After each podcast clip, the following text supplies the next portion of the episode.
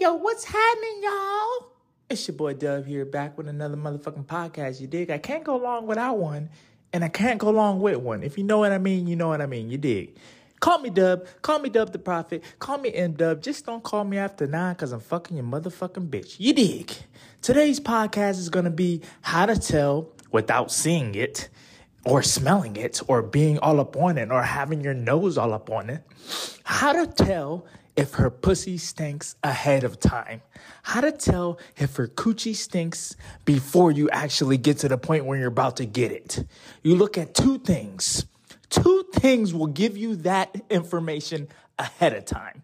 You look at her toes. If her toes are maintained, if her toes are nicely done and pedicured, every time you motherfucking see it, that's a good sign. The way she takes care of her toes is the way she takes care of her punani.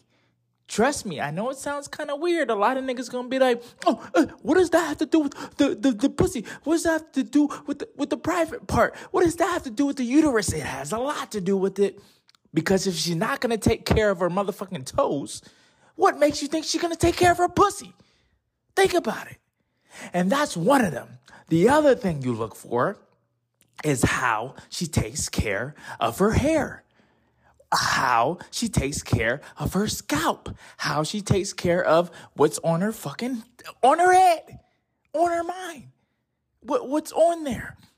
Eh, eh, think about it. If she has a weave all the time, she has a short buzz cut, eh, that don't matter.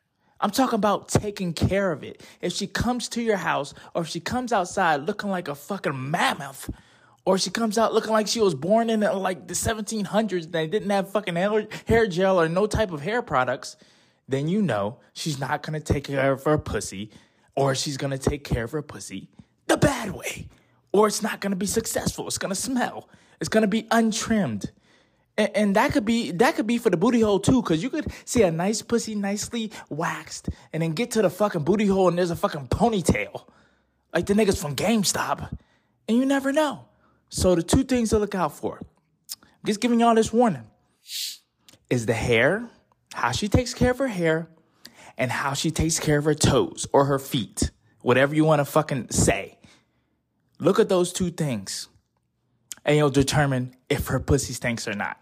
If one is taken care of and the other is not, you have to be the judge. You have to smell it your goddamn self.